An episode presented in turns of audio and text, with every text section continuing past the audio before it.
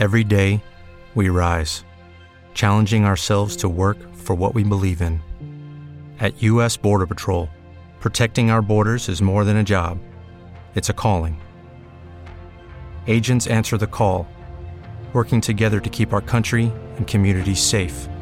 If you're ready for a new mission, join U.S. Border Patrol and go beyond. Learn more at cbp.gov/careers.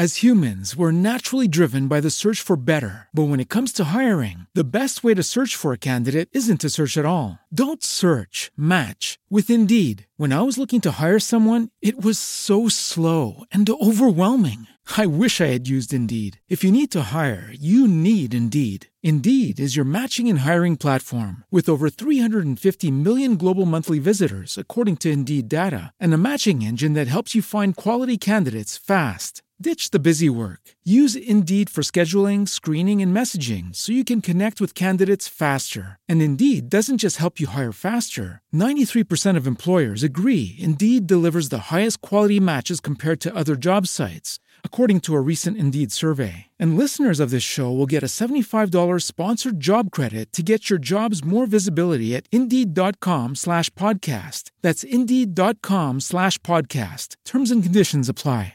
The Grave by Orville R. Emerson. The end of the story was first brought to my attention when Fromwiller returned from his trip to Mount Kemmel, with a very strange tale indeed, and one extremely hard to believe. But I believed enough of it to go back to the Mount with Fromm and see if we could discover anything more. And after digging for a while, at the place where Fromm's story began, we made our way into an old dugout that had been caved in, or at least where all the entrances had been filled with dirt, and where we found, written on German correspondence paper, a terrible story. We found the story on Christmas Day, 1916, from Watou in Flanders, where our regiment was stationed. Of course, you have heard of Mount Kemmel in Flanders. More than once it figured in newspaper reports as it changed hands during some of the fiercest fighting of the war. And when the Germans were finally driven from this point of vantage, in October 1918, a retreat was started which did not end until it became a race to see who could get to Germany first. The advance was so fast that the victorious British and French forces had no time to bury their dead, and, terrible as it may seem to those who have not seen it, in December of that year one could see the rotting corpses of the unburied dead scattered here and there over the top of Mount Kemmel. It was a place of ghostly sightings and sickening odors. And it was there that we found this tale. With the chaplain's help, we translated the story, which follows. For two weeks I have been buried alive. For two weeks I have not seen daylight, nor heard the sound of another person's voice. Unless I can find something to do besides this everlasting digging, I shall go mad. So I shall write. As long as my candles last, I will pass part of the time each day in setting down on paper my experiences. Not that I need to do this in order to remember them. God knows that when I get out, the first thing I shall do will be try to forget them. But if I should not get out, I am an Oberlieutenant in the Imperial German Army. Two weeks ago, my regiment was holding Mount Kemmel in Flanders. We were surrounded on three sides and subjected to a terrific artillery fire, but on account of the commanding position we were ordered to hold them out to the last man. Our engineers, however, had made things very comfortable. Numerous deep dugouts had been constructed, and in them we were comparatively safe from the shell fire.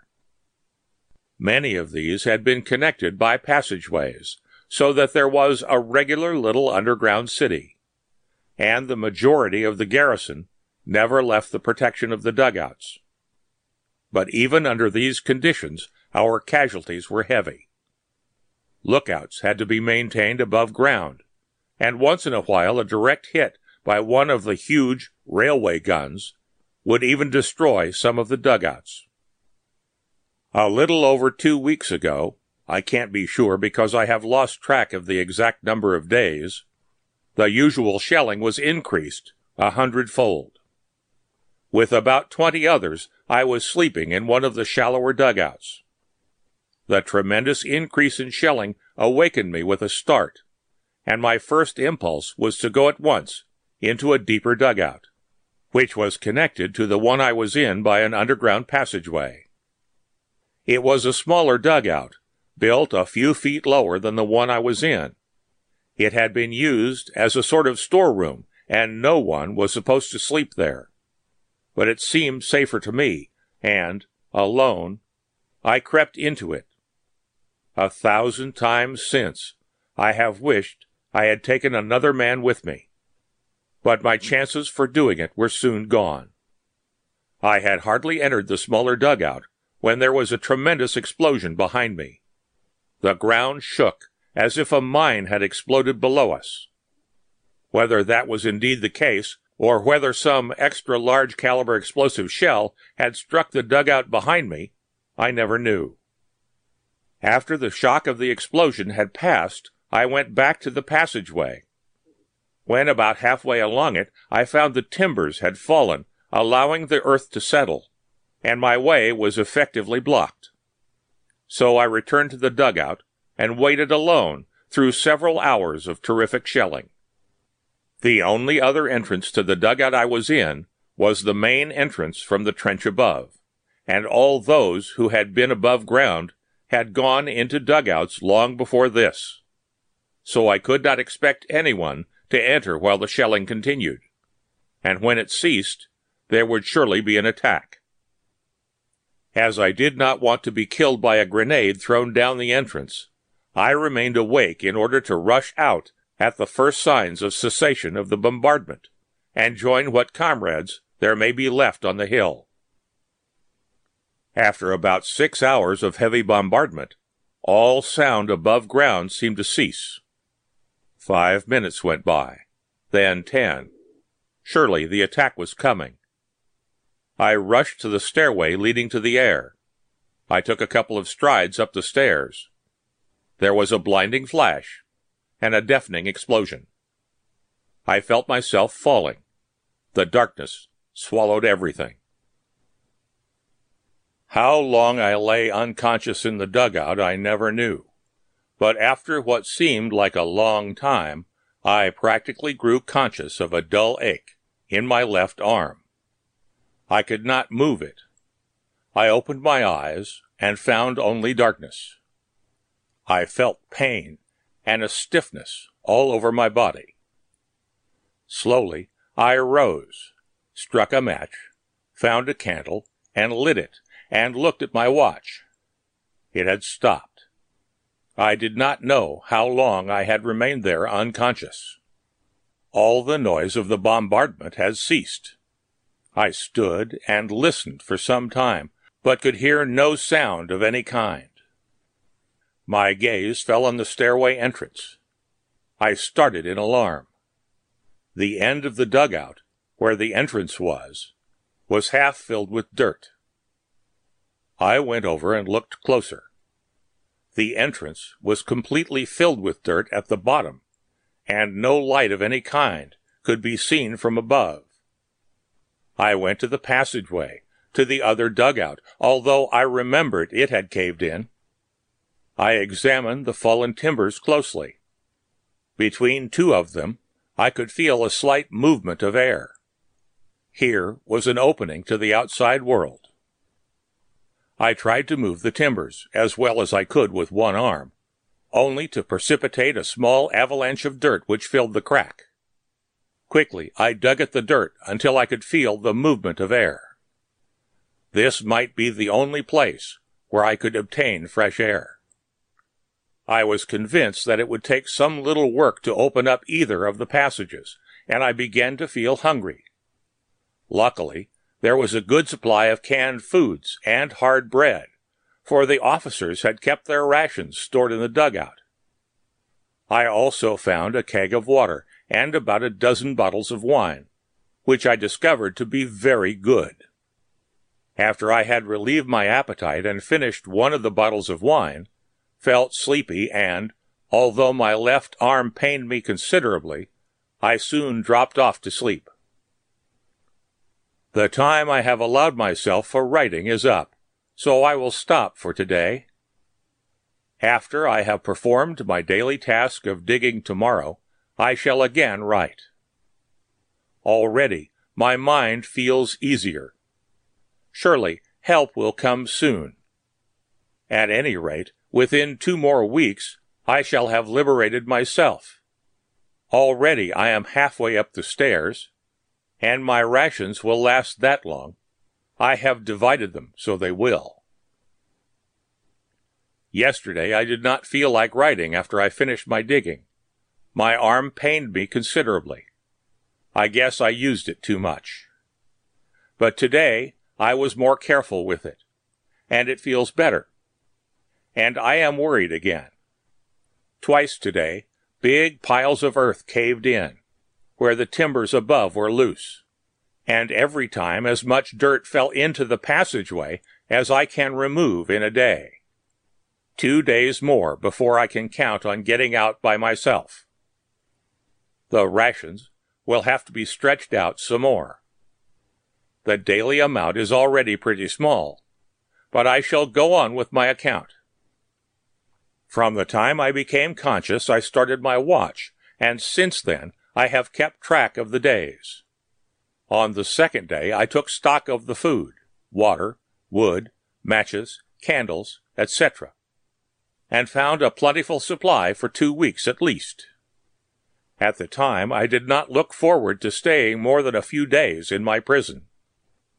Either the enemy or ourselves will occupy the hill, I told myself, because it is such an important position and whoever holds the hill will be compelled to dig in deeply in order to hold it.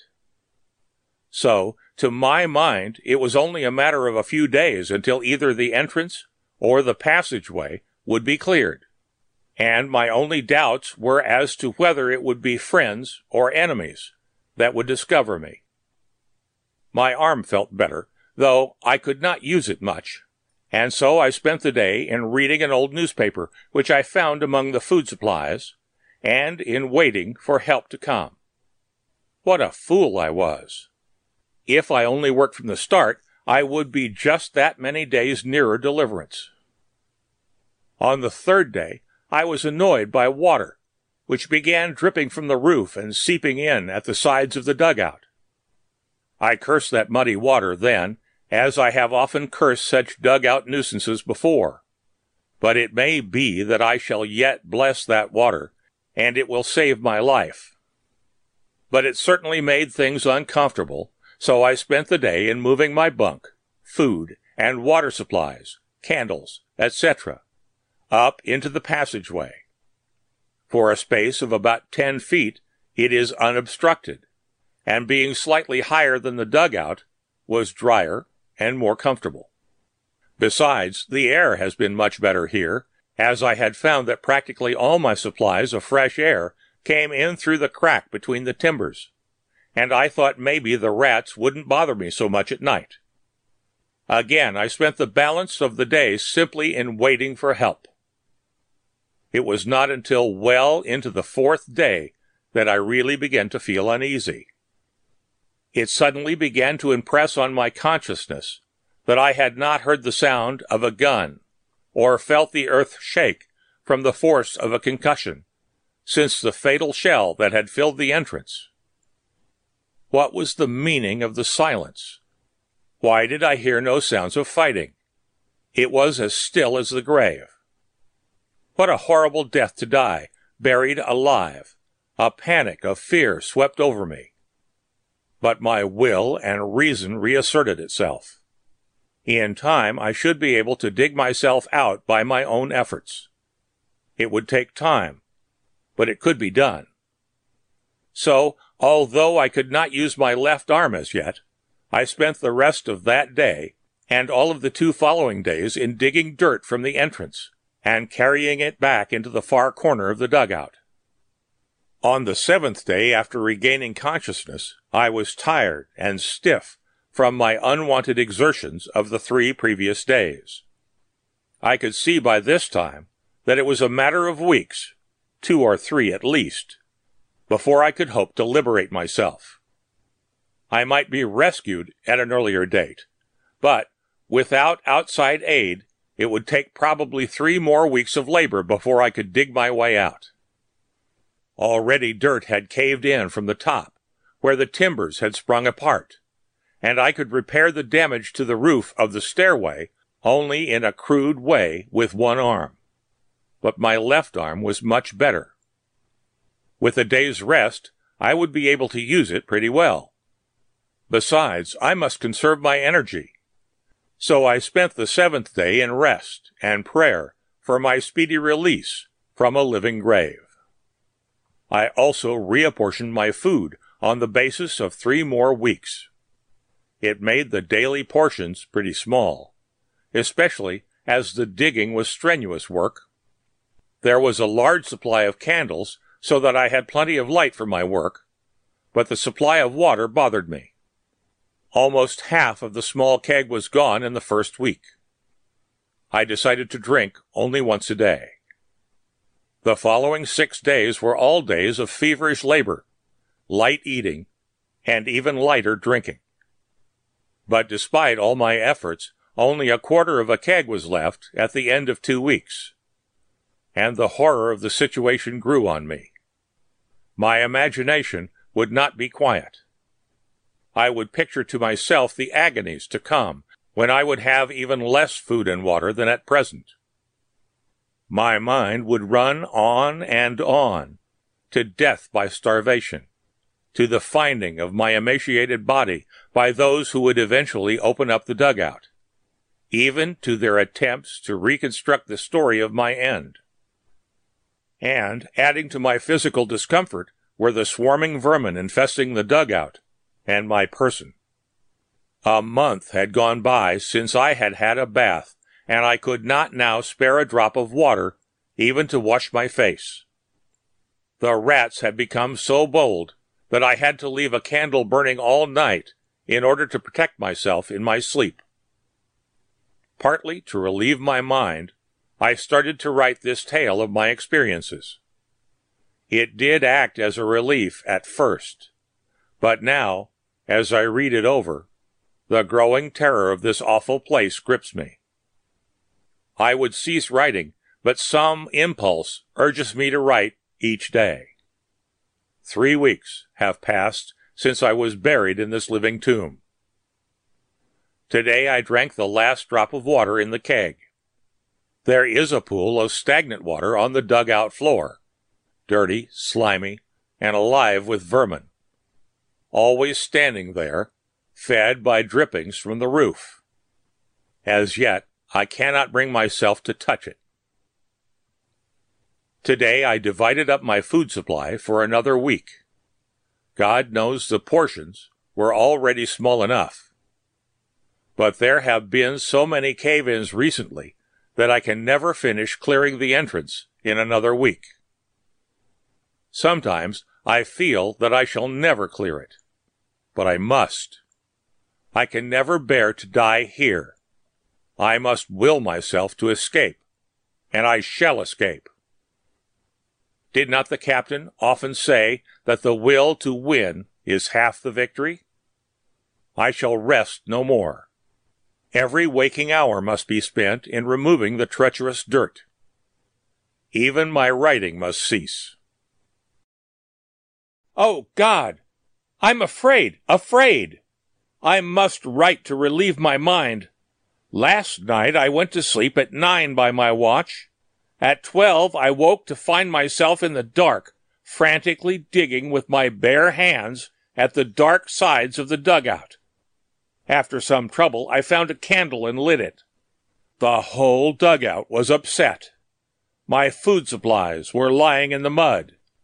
The box of candles had been spilled. My fingernails were broken and bloody from clawing at the ground. The realization dawned upon me that I had been out of my head. And then came the fear. Dark, raging fear. Fear of insanity. I have been drinking the stagnant water from the floor for days. I do not know how many. I have only one meal left, but I must save it. I had a meal today. For three days I have been without food. But today I caught one of the rats that infest the place. It was a big one, too. Gave me a bad bite, but I killed him. I feel lots better today. Have had some bad dreams lately, but they don't bother me now. That rat was tough, though. Think I'll finish this digging and go back to my regiment in a day or two. Heaven have mercy. I must be out of my head half the time now. I have absolutely no recollection of having written that last entry. And I feel feverish and weak. If I had my strength, I think I could finish clearing the entrance in a day or two but I can only work a short time at a stretch. I am beginning to give up hope. Wild spells come on me oftener now. I awake tired from the exertions which I cannot remember. Bones of rats, picked clean, are scattered about, yet I do not remember eating them. In my lucid moments, I don't seem to be able to catch them for they are too wary, and I am too weak. I get some relief by chewing the candles, but I dare not eat them all. I am afraid of the dark. I am afraid of the rats.